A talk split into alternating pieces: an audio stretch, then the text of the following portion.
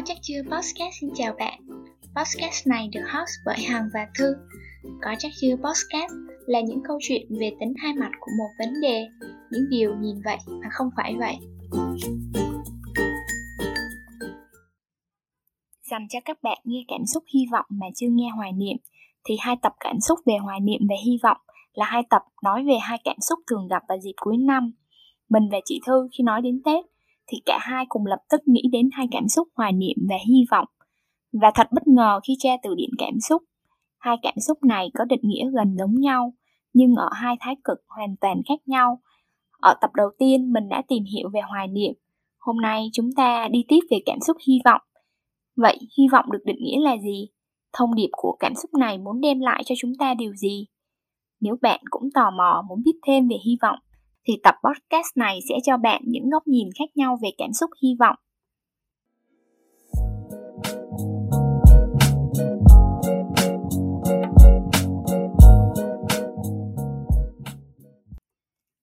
Em nghĩ hy vọng là cảm xúc rất đẹp.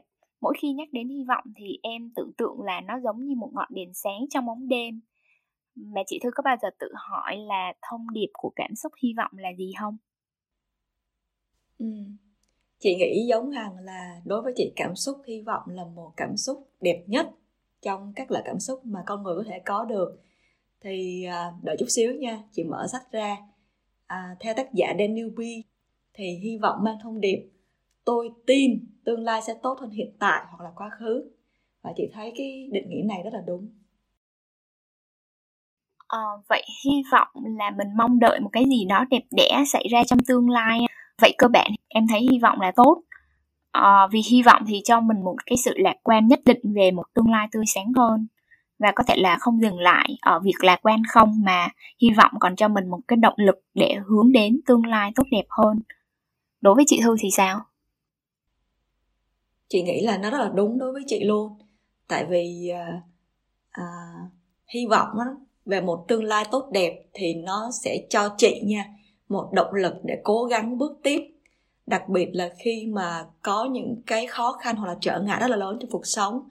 Thì chỉ chị ví dụ như là à, câu chuyện 4 năm trước khi mà trong giai đoạn chị đang rất là vất vả để mà thích nghi với lại môi trường làm việc ở Đức ấy, thì chị nhớ là hôm đó chị đi làm về và cảm thấy rất là mệt. Nói chung là mệt về cả thể chất lẫn tinh thần. Vì à, ở Việt Nam thì à, cái vấn đề giao tiếp của chị có thể gọi là tốt nhưng mà ở đây thì đồng nghiệp có vẻ là không thích chị và chị rất là thường xuyên mình cảm thấy mình bị cô lập trong công ty. À, một câu nói đùa của mình thôi mà họ cũng có thể hiểu theo một cái hướng khác tại vì do khác biệt về văn hóa và ngôn ngữ. Thì hôm đó là chắc tầm 4 giờ chiều á nhưng mà trời đã tối rồi là do mùa đông. Thì khi mà chị đi làm về rồi chị chuẩn bị bữa tối chung với chồng á thì tự nhiên chồng chị chợt hỏi là em em em có biết hôm nay là ngày gì không? Thì lúc đó chị nghĩ trong đầu là hôm nay là ngày đen tối nhất trong cuộc đời của em.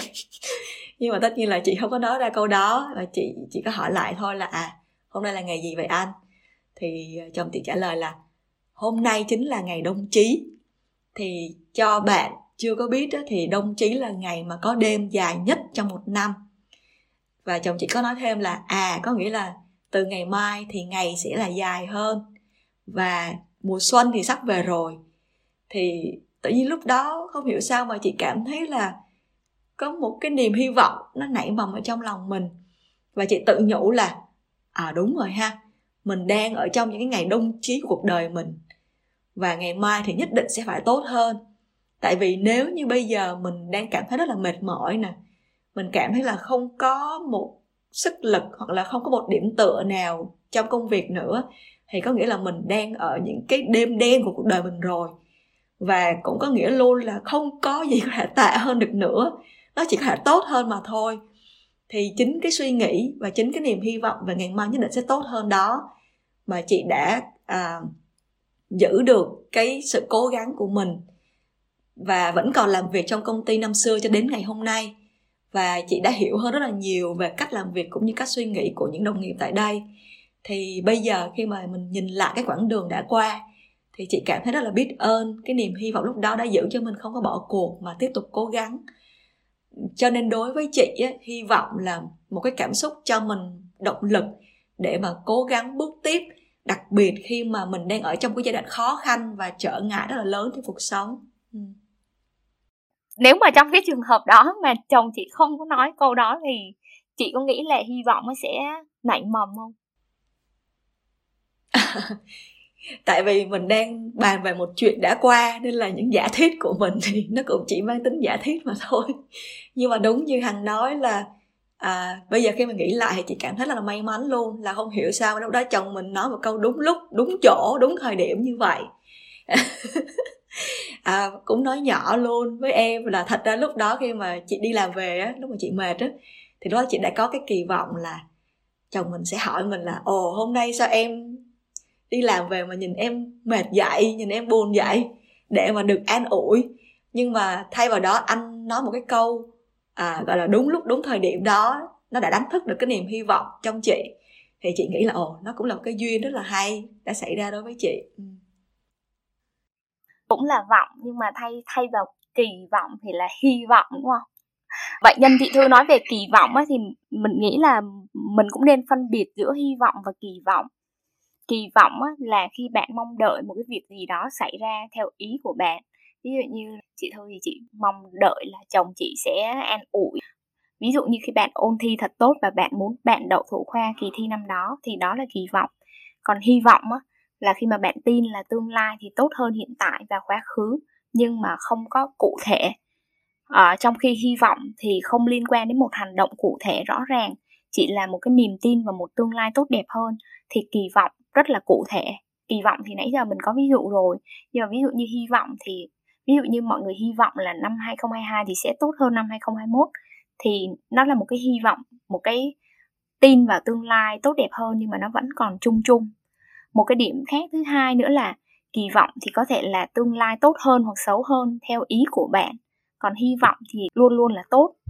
Ừ, chị thư có ví dụ nào minh họa cho cái chuyện là uh, kỳ kỳ vọng thì có thể là kỳ vọng về một cái tương lai xấu hơn không chị nghĩ cái đó chắc chị cũng có vài cái á, nhưng mà thôi để chị nhường cho hằng đóng vai xấu trong thời điểm này. Ủa? Em có bao giờ em kỳ vọng cái gì xấu hơn không? Ví dụ như uh, cuối năm mà được uh, uh, cuối năm mà có tiền thưởng tết chẳng hạn mà chưa chưa biết làm gì thì có thể là kỳ vọng là à thị trường thị trường có thể đi xuống để mà mình mua mình mua vào mua đáy à mua đáy bánh định à, thì mình sẽ mua được một cái giá nó tốt hơn bình thường ừ. nếu mà trong tay mình mình có khoản tiền mà mình kiểu cũng chưa đầu tư ở đâu ừ. vậy là kỳ vọng thì có thể là mình mong đợi xấu hay là tốt nhưng mà hy vọng thì là luôn luôn là tốt đúng không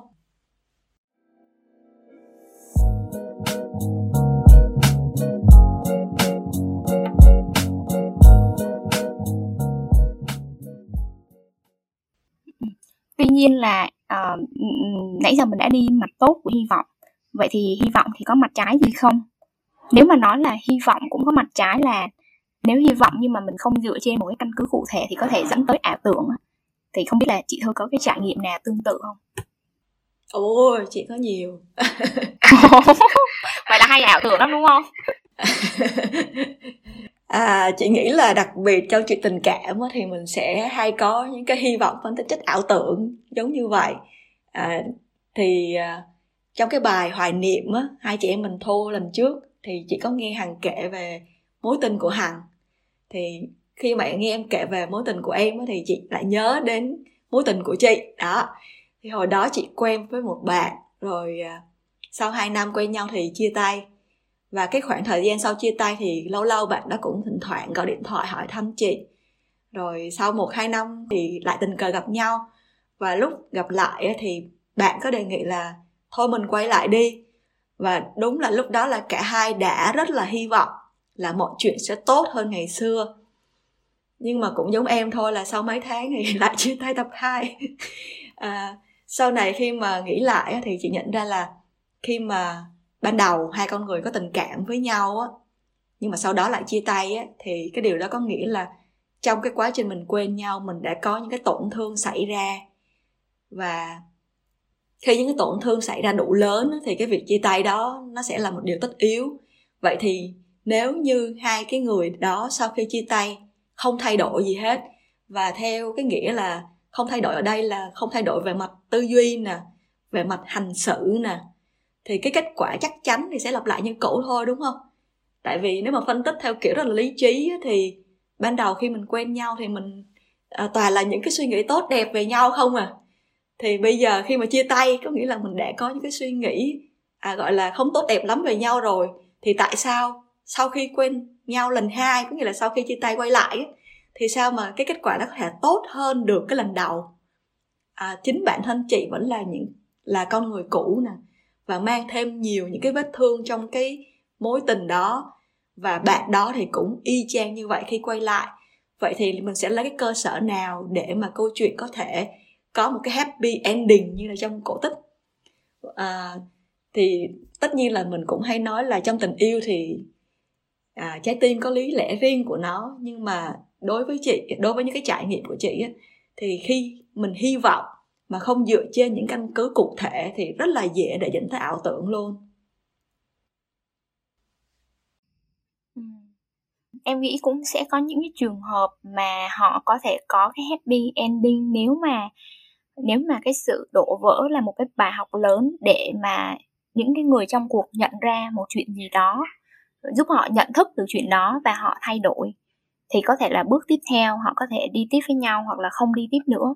Nhưng mà chính nhưng mà phải có sự nhận ra và thay đổi thì sẽ giúp cho cuộc sống tốt đẹp hơn. Và chắc chắn là uh, ở đó cảm xúc hy vọng luôn luôn tồn tại.